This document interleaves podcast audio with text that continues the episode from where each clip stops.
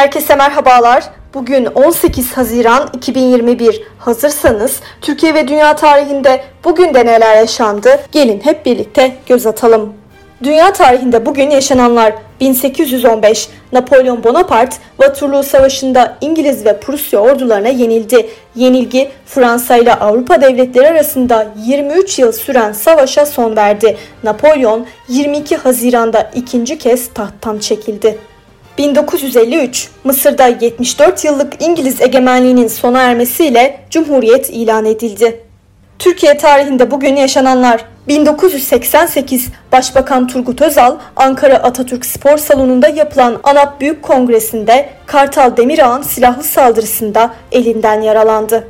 1992 sağlık hizmetlerinden ücretsiz yararlanacak dar gelirlilere verilecek yeşil kart uygulaması Türkiye Büyük Millet Meclisi'nde kabul edildi.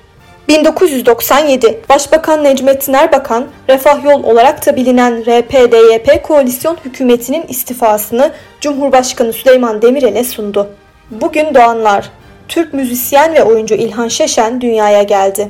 Bugün ölenler 1936 Sovyet Rus yazar Maxim Gorki vefat etti. 1999 Suriyeli bilim insanı Ali Tantavi hayatını kaybetti. Bugünkü bültenimizi de burada sonlandırıyoruz. Programımızda tarihte gerçekleşen önemli olayları ele aldık. Yarın da tarihte neler olduğunu merak ediyorsanız bizi dinlemeyi unutmayın. Yarın görüşmek üzere.